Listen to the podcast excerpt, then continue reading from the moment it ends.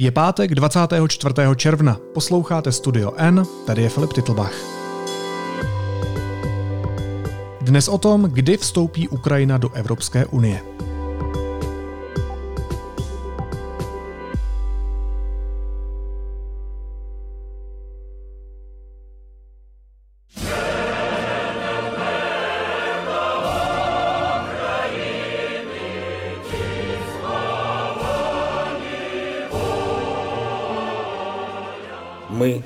Звертаємось до Європейського Союзу щодо невідкладного приєднання України за новою спеціальною процедурою. Ми вдячні партнерам за те, що вони поряд з нами. Але наша мета бути разом з усіма європейцями. І головне бути на рівних.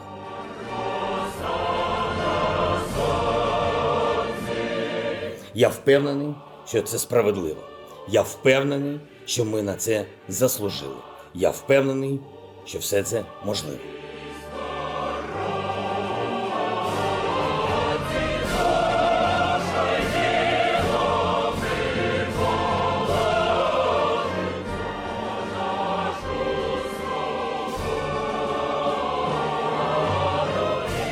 Ukrajina a Moldavsko získali status kandidátské země Evropské unie. Teď ale musí začít plnit řadu podmínek. Teprve potom by s nimi Evropská unie mohla zahájit přístupové rozhovory. Co všechno musí ještě oba státy na své cestě do unie splnit? Budu se o tom bavit s reportérkou deníku N Markétou Boubínovou, která summit sleduje přímo v Bruselu. Markéto, vítej, ahoj. Hezký den.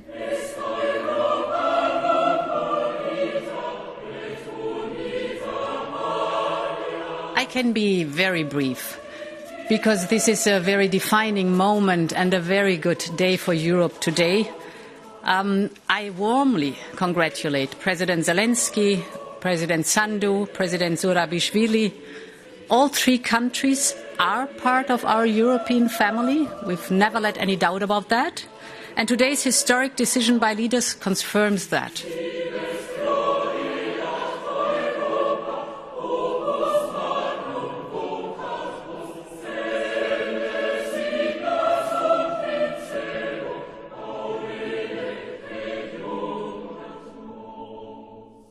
Znamená udělení statusu kandidátské země, že se Ukrajina dřív nebo později prostě stane členem Evropské unie? Uh, úplně automaticky to tak být nemusí. Uh, protože to je vlastně symbolicky nesmírně důležitá věc, zejména v této chvíli. Nicméně není to prostě vlastně uh, jasný příslip toho, že Ukrajina prostě bude členem. Ona skutečně, jak si už říkal, musí plnit určité podmínky a zároveň jsou tady i jakoby uh, vlivy zvenčí, zároveň vlastně to musí posléze schválit všechny členské státy, které to z nějakého důvodu nemusí udělat. Takže uh, Ukrajina může a nemusí být členem. Co je už teď jisté, je to, že to rozhodně nebude rychle. Země čekají dlouho, i Česká republika vlastně čekala snad 8, 8,5 roku, než se stala členem, což bylo ještě mimochodem relativně rychlé, ale uh, není to prostě jako v této chvíli pevně dané, že Ukrajina jednou bude plnoprávným členem EU. To ne. A co teda znamená v praxi ten kandidátský status? Co to znamená pro Ukrajinu? Co to znamená pro Moldavsko? Kandidátský status svým způsobem je taková jakoby symbolická morální věc. Eh, jak vlastně řekl premiér Fiala, řekli to lídři unijní, řekl to eh, šéf Evropské rady Charles Michel, to je historický moment. Premiér Fiala zase řekl historická rada, protože v té situaci, v jaké Ukrajina je a vlastně u které je blízko i Moldavsko, které to má de facto za rohem. Tam to pro ně znamená strašně moc, ale je to opravdu jenom symbolický krok. Oni vlastně mají otevřené dveře do EU, ne, že by je třeba předtím otevřené neměli, ale toto je opravdu otevřený dveří. Znamená to, když budete plnit podmínky, když bude vhodná situace, pojďte, my vás přijmeme. Takže ta symbolika je obrovská, ale z legislativního pohledu to de facto nic neznamená. Oni ale teď opravdu jako mají jasnou cestu. Je, to, dejme tomu, pro nějak vlastně jasnější. We have decided to grant candidate status to Ukraine and Moldova, and we are ready to grant candidate status to Georgia once priorities will be addressed. Ty jsi citovala předsedu Evropské rady Charlesa Michela. On řekl, historický moment, gratulujeme, naše budoucnost je společná. Komentoval to i ukrajinský prezident Volodymyr Zelenský, který řekl, že je to jedinečný, taky historický moment ve vztazích Ukrajiny a Evropské unie. Tak já se ptám, je tohle nadšení na místě? když, jak říkáš, jde v podstatě zatím jenom o symbolický krok? Já se domnívám, že to nadšení na místě je eh, právě kvůli té situaci, v jaké my všichni teď jsme. Na jedné straně Ukrajina získala status kandidátské země a je přitom ve válečném stavu a, a malá část nebo určitá část jejího území je okupovaná. Je tam válka a přesto vlastně se toto podařilo. To je vlastně precedens, který ještě nikdy nenastal. Je to výjimečné. Je to důležité i pro nás a je to důležitý krok vůči Vladimíru Putinovi, který vlastně jako by chtěl zamezit vstupu Ukrajiny na západ, ať už do Severoatlantické aliance nebo třeba i do Evropské unie, vlastně chtěl roz, ten svůj vliv naopak upevnit na Ukrajině a stal se úplný opak. Ukrajina najednou má ty otevřené dveře do EU. Ale chápu tedy správně, že žádná země k tomuhle kroku neměla žádné námitky, že ta nálada je taková, že unijní státy chtějí mezi sebe zkrátka Ukrajinu přijmout, anebo si v kuloárech na tom samitu třeba zaznamenala i nějaké jiné názory, které třeba nejsou úplně veřejné a které by později mohly být problémem. Ne, já se opravdu domnívám i podle toho, co nám říkali různé zdroje, že a ono to tak skutečně i bylo. To bylo prostě rychlé. Ještě v minulých týdnech přitom eh, to vypadalo, že vlastně tam problémy budou. Například Portugalsko bylo otevřeně proti, říkalo, nemůžeme jim dávat naději, eh, bude to potom trvat. Eh, Dánsko vlastně také patřilo k těm zemím, které byly skeptické, Nizozemsko, ale vlastně všechno změnila minulý týden návštěva uh, kancléře německého Olafa Scholze, francouzského prezidenta Emmanuela Macrona a italského premiéra Draghiho, kteří vlastně přijeli na Ukrajinu a tam jasně deklarovali, my chceme, aby opravdu Ukrajina měla status kandidátské země. Následně hned druhý den, minulý pátek, Evropská komise vydala uh, takzvaný názor, to se musí stát, to je vlastně legislativní nebo takový jako nutný krok k tomu, aby k udělení vůbec eh, statusu kandidátské kandidátské země došlo, to znamená, že Evropská komise napsala ve svém názoru, že ta Ukrajina opravdu může ten kandidátský status, ten status kandidátské země dostat. Ale uh, ve finále, jakmile se toto stalo, tak vlastně už v úterý i portugalský premiér Antonio Costa řekl, ne, my jsme opravdu plně pro udělení uh, statusu kandidátské země, takže to se vědělo dopředu. Ono vlastně i ve chvíli, kdy už um, unikly, kdy jsme získali první návrhy závěru summitu z z předvčerejšího dne, tak tam už bylo jasně stanovené, ano, bude to tak, bude to status kandidátské země. I z tohoto vyplývalo, že ta cesta je k tomu de facto daná a skutečně i podle toho, co všichni říkali, tak tam vůbec nepadaly námitky. Možná se dostaneme později k tomu, že spíše se řešil západní Balkán vlastně v souvislosti s tím, ale, ale vůbec eh, Ukrajina a Moldavsko byly jasné.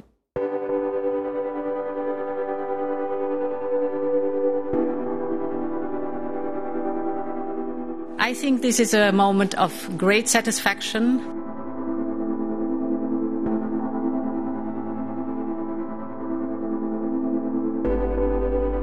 And I'm very pleased with the leader's endorsement of our opinions. There can be no better sign of hope for the citizens of Ukraine, Moldova, and Georgia in these troubled times.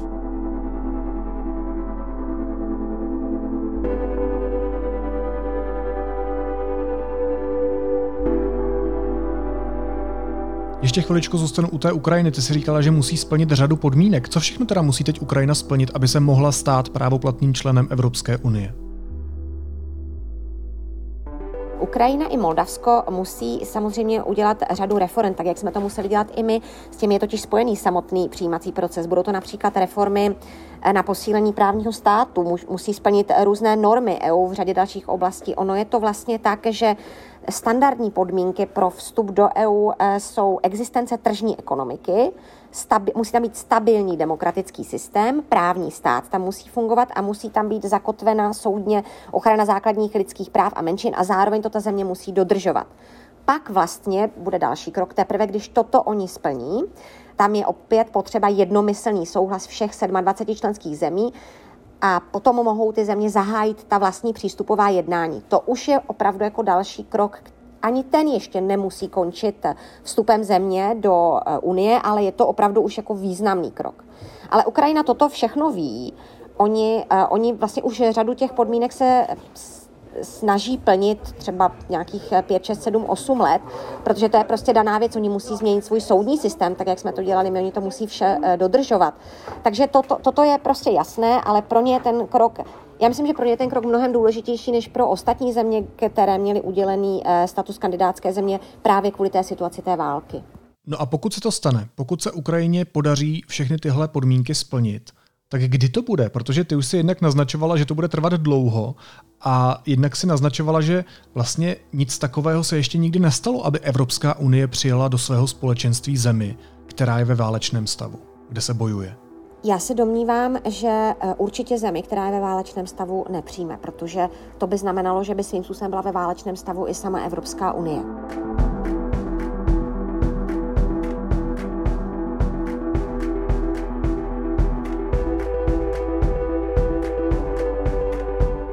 Obecně se nepochybně předpokládá, že válka dříve či později nějakou formou skončí. Jestli to bude tak, že Ukrajina přijde o část území, nebo naopak, jestli Ukrajina ho udrží, to samozřejmě můžeme jenom spekulovat a není to v této chvíli podstatné pro to samotné členství. Nicméně, ta cesta Ukrajiny i Moldavska bude určitě trnitá a je jasné, že to bude trvat odhady jsou opravdu jako nejisté, to se nedá říct, ale klidně to může být 10-15 let, než oni ta kritéria splní. Takže tam vlastně tam se prostě nečeká, že by jako to bylo rychle a Ukrajina by byla ještě ve válce. S takovou možností se, já myslím, vůbec nepracuje. No ale ve výsledku to znamená, že o tom, kdy a jestli bude Ukrajina členem Evropské unie, v podstatě rozhoduje diktátor Putin, který tam přece může udržovat válku, byť minimální na nějakém území.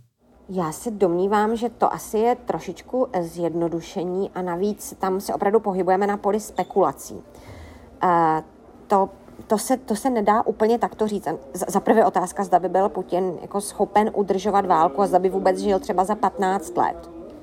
Kdy opravdu toto může být to reálné datum. O tom mluvil třeba i prezident Macron, že to může být prostě dvojciferné číslo. E, to je jedna věc. A druhá, já opravdu si myslím, že tady v této chvíli se prostě všichni domnívají, že, to, že ta válka prostě nemůže trvat jako takhle strašně dlouho. Jestli bude okupace nějaké části, to je jiná věc ale jako ten válečný stav jako takový asi by nebyl tak dlouho udržitelný. Pokud by na nějaké okupované části byla gerila, asi by to situaci měnilo, ale to je tak vlastně bezprecedentní situace, že nikdo neví, co bude a jak toto v takovém případě řešit. Navíc tam je teda ještě další věc, která může být eh, potenciálním problémem. Jak jsem říkala, musí s tím souhlasit všechny členské země a ve středu před svým eh, vlastně odletem, den před svým odletem na summit eh, kancléř německý Olaf Scholz v parlamentu vlastně řekl, že k tomu, aby se Evropská unie dále rozšiřovala, je zřejmě potřeba změnit smlouvy. Ani ne tak kvůli těm členským zemím novým potenciálním, ale eh, v Evropské unii se dlouhodobě řeší, že v některých věcech, například v zahraničních otázkách, se musí rozhodovat jednomyslně. A on naznačil, že je potřeba než se přistoupí k dalšímu skutečnému rozšíření, aby se toto změnilo, aby i v těchto otázkách stačila kvalifikovaná většina. To znamená, že by prostě byly, že když by byl třeba jeden stát proti něčemu, tak by to nestačilo, tak by prostě to právo veta neměl. To je ale svým způsobem jako veliká překážka, třeba i pro Českou republiku se domnívám v této chvíli, my třeba si takovou tu změnu smluv nepřejeme. Takže tam je strašně moc ale, tam se pouštíme na pole spekulací, navíc tam eh, spousta komentátorů upozorňuje, že vlastně i teď Evropská unie má už problémy s Maďarskem, má problémy s Polskem, kde se nedodržuje právní stát, že vlastně už teď je vidět, že je hodně veliká a je otázka, jestli kdyby se přijali další země, kde by možná ten právní stát nefungoval úplně přesně tak, jak by měl, tak by to vlastně mohl být problém. Proto opravdu jako spekulujeme i o tom konkrétním, i, i o té době. Tak jako tak, faktem je, že Ukrajina byla zatím na své cestě k Evropské unii mimořádně rychlá. 28. února, čtyři dny po začátku války, oficiálně podepsal ukrajinský prezident Zelenský eh, na půdě tamního parlamentu žádost o vstup země do Unie. O měsíc a půl později předala Zelenskému osobně v Kijevě dotazník ke kandidatuře šéfka Evropské komise. Ukrajinské úřady ten dotazník blesku rychle vyplnili, o deset dnů později ho Kijev poslal zpátky do Bruselu. Byla by tahle situace takhle mimořádně rychlá, kdyby Ukrajinu nenapadlo Rusko? Já se domnívám, že určitě ne. Tady skutečně uh, ta situace je úplně jako atypická. Pro Evropskou unii je to důležité, pro Ukrajinu samozřejmě i pro Moldavsko. Já se domnívám, že kdyby tato situace nenastala, to je právě ten paradox, který musí řešit eh, Vladimír Putin, nebo který určitě vidí Vladimír Putin. Ukrajina by mohla čekat jenom na udělení statusu kandidátské země třeba dalších pět, deset let. To de facto nebylo vůbec na pořadu dne. To se v této chvíli neřešilo. Ukrajina spíše řešila svou kandidaturu do NATO, dejme tomu. Ale kandidatura do EU, oni věděli, že opravdu toho musí ještě strašně moc plnit, než vůbec jako se nějak poposunou. Takže toto to urychlilo nesmírně. Ukraine is set to be approved as an EU candidate at a summit in Brussels later today. The country applied for membership days after the Russian invasion in February, and the process has moved at a record speed. No a když se dostaneme ještě k té druhé zemi, kterou je Moldavsko, tak nebylo to tak, že se trochu svezlo s Ukrajinou? Možná by se to takto dalo říct, byť Moldavsko to neslyší úplně dobře, ale já se domnívám, že to je důležité i vlastně pro tu samotnou Ukrajinu, protože Moldavsko, ať chce či nechce, je určitou formou součástí toho konfliktu. I ono vlastně přichází o část svého území, i ono vlastně řeší nějaké hrozby ze strany Ruska, i ono je bývalou zemí Sovětského svazu, takže tam ta symbolika je vlastně stejně důležitá, ten region je de facto stejný. Určitě to pomohlo i Moldavsku, ale oni sami to nebudou chtít takhle přesně podávat. Ani Ukrajina asi jako jim to nebude takhle pořád jako zdůrazňovat. A je to dobře, že se to prostě takto stalo, protože to opravdu je historická věc, která se stala byť jenom symbolická. No a jakou má šanci Moldavsko, aby se stalo členem EU, když tu situaci srovnáš s Ukrajinou? Já se domnívám, že oni obě ty země se budou brát hodně, hodně dohromady. Ono Evropská unie nerada přijímá jako třeba jenom jednu zemi. To se děje zřídka, kdy vždycky se přijímá skupinka nebo aspoň dvě ty země. Takže určitě nějaká vize by byla, že by bylo třeba fajn přijmout eh, Ukrajinu, Moldavsko, po případě třeba i Gruzie, když by se mezi tím připojila.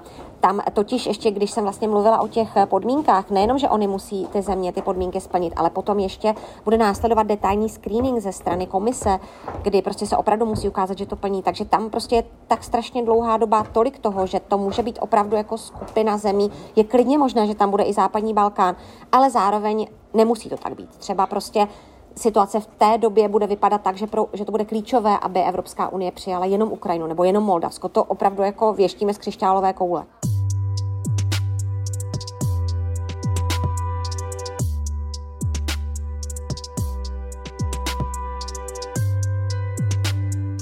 Lídři unijních států prý slíbili jednání i Gruzii a Bosně a Hercegovině za předpokladu, že splní podmínky stanovené Evropskou komisí. Je ještě nějaký stát, který usiluje o to být členem Evropské unie, kam až se vlastně Unie může rozšiřovat? Unie se vlastně může rozšiřovat teoreticky všude tam, kde je Evropa, protože je to Evropská unie. Může tím pádem i do Turecka, to čeká už hodně dlouho na přístupová jednání, ale zatím je to samozřejmě úplně zaseknuté. Tam prostě v okamžiku, kdy prezident Erdogan eh, začal vlastně utužovat režim, tak, tak vlastně to vůbec přestalo přicházet v úvahu. Nicméně jsou dvě země, které hodně řeší vlastně eh, své členství, své potenciální členství v Unii, a to je Severní Makedonie a Albánie, které mimochodem jsou na sebe de facto rovněž navázány a jsou brány dohromady. Protože Severní Makedonie dlouhodobě řeší problém s Bulharskem, tam to souvisí se velkou bulharskou eh, menšinou, Severní Makedonie dokonce kvůli tomu měnila svůj název, Bulharsku to ale nestačí, stále vetuje vlastně to, že by opravdu se posunula ta jednání Severní Makedonii a na tom se vlastně veze právě i Albánie. Včera se lídři obou zemí hodně, hodně rozčilovali v Bruselu, hodně se vyjadřují k tomu, že to vlastně není eh, správné, že eh, ta jejich jednání jsou zaseknutá. Ono to není jenom, jako Bulharsko je vlastně tou zemí, která toto blokuje, ale třeba i Francie jednu dobu nechtěla, nechtěla poposouvat eh, rozšiřování. Ani Nizozemsko není úplně velkým příznivcem většího rozšiřování EU, takže tam, tam, je, to, tam je to zablokované. Tam vlastně se to včera řešilo, nikam se to nepoposunulo a myslím si, že zejména Severní Makedonie a Albánie opravdu jako jsou, dalo by se říct, nazlobené na EU. Tam samozřejmě ten Balkán má jiný problém, protože i tam se Rusko a i Čína e, snaží nějakou formou posílit svůj vliv, především teda samozřejmě Rusko, to je například případ Srbska, a tam ta Evropská unie by asi měla nějak jednat, ale není to zdaleka jednoduché. Například Srbsko, které vlastně rovněž se o to pokouší, tak to je jedinou zemí, která se nepřipojila k protiruským sankcím. Takže ta otázka toho západního Balkánu je hodně komplikovaná, ale v této chvíli je samozřejmě víc viditelná, protože najednou Ukrajina vidí nějaké světlo, ne tedy na konci tunelu, ale dejme tomu na tom začátku a ty země se, se vlastně zlobí. Pak je to, specifikum Bosny a Hercegoviny, kdy zejména vlastně Rakousko, Maďarsko, další sousední státy hodně chtějí Bosnu a Hercegovinu, aby měla status kandidátské země. Na tom se vlastně včera lídři dost zasekli, to trvalo několik hodin a nakonec se, se vlastně v těch závěrech objevila právě i Bosna a Hercegovina s tím, že musí splnit 14 nějakých priorit, 14 oblastí, podmínek v tom a potom by mohla ten kandidátský status získat nebo status kandidátské země. Je možné, že to třeba bude dohromady s Gruzí nebo zvlášť tam. Zase je to v téhle chvíli jako tam, tam to musí doporučit Evropská komise a to vlastně zase v této chvíli nemůžeme přesně říct a stanovit. Já ještě na závěr využiju toho, že si přímo na samitu zastihl jsem tě v průběhu jednání, na kterém je i premiér Petr Fiala. Co důležitého se tam ještě řeší a řešilo třeba i zásadního směrem k České republice, která za týden začne předsedat Radě Evropské unie? Eh, tam vlastně eh, pochopitelně nejdůležitější byla Ukrajina. Ale eh, v průběhu toho jednání, jak popsal premiér, se vlastně objevila i další věc. Již před časem, právě když se řešili status kandidátské země, členství a tak dále, tak přišel prezident Macron jehož země ještě stále předsedá v Radě EU, s tím, že by bylo vhodné vytvořit třeba nějaké evropské politické společenství, což by byla volnější věc, spojená, dejme tomu, na nějaké ekonomické, infrastrukturní bázi mohla by třeba do ní vstoupit i Velká Británie, Island a tak dále. A včera právě v tom jednání Eh, vlastně uh, oni oslovili, jak, jak řekl premiér Fiala, tak ho oslovili prezident rady Charles Michel a prezident Macron s tím, že by bylo vhodné, kdyby ten neformální summit v Praze se právě zabýval tady tou takzvanou širší Evropou, nějakým tím evropským politickým společenstvím, jak řekl premiér Fiala, od Islandu po Ukrajinu.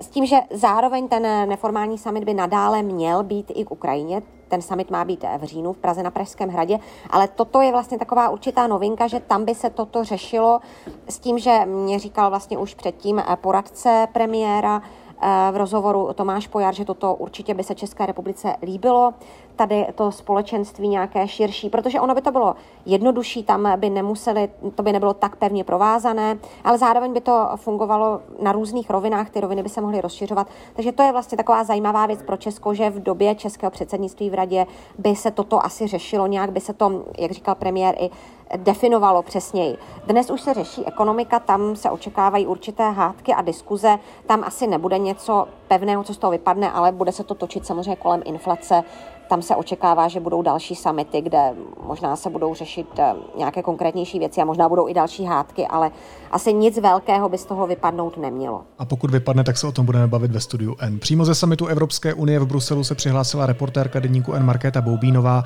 Markéto Mosti, děkuju, bezpečný let zpátky do Prahy, měj se hezky, ahoj. Hezký den.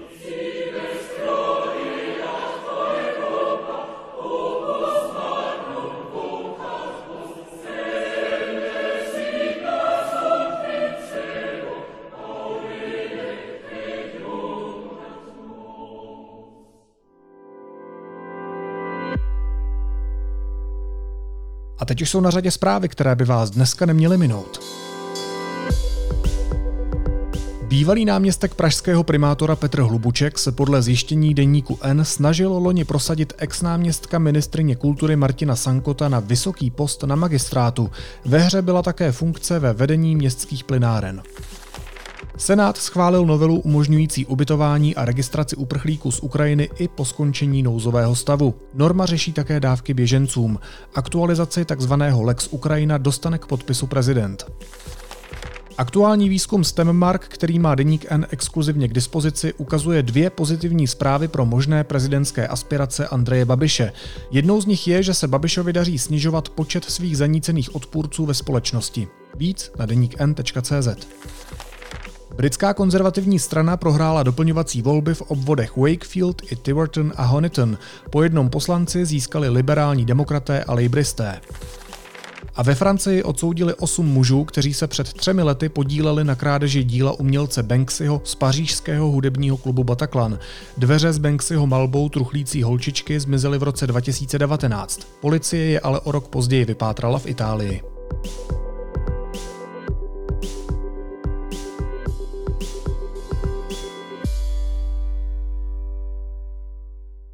A na závěr ještě jízlivá poznámka. Zatímco finský a švédský hokejový svaz už na začátku ledna vyhlásili, že jejich hráči, kteří budou i v nadcházející sezóně působit v ruské hokejové lize KHL, nedostanou pozvánku do reprezentace, český hokej takové opatření neprovedl. Nově zvolený prezident svazu Alois Hadamčík pro Sport.cz prohlásil, cituji, Neznám všechny objektivní příčiny války. Pro mě je ale nejdůležitější, že válkou vždycky trpí nevinní lidé, nevinné obyvatelstvo. Bolí mě a mrzí, když vidím rozbombardovaná města, zabité lidi a trpící děti. Ale pak, když u nás projíždějí Ukrajinci v autech těch nejluxusnějších značek, je zajímavé, že jsou tady a ne doma ve válce. Za tuhle promeškanou příležitost mlčet by Hadamčik měl dostat pět minut na trestné lavici a vyloučení do konce zápasu. Naslyšenou v pondělí.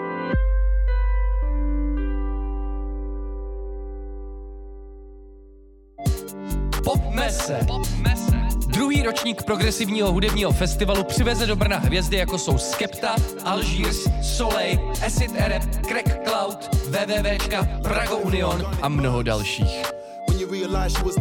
Dvoudenní akce proběhne od 29. do 30. července 2022. Mrkni na popmese.cz a dozvíš se víc. Těšíme se!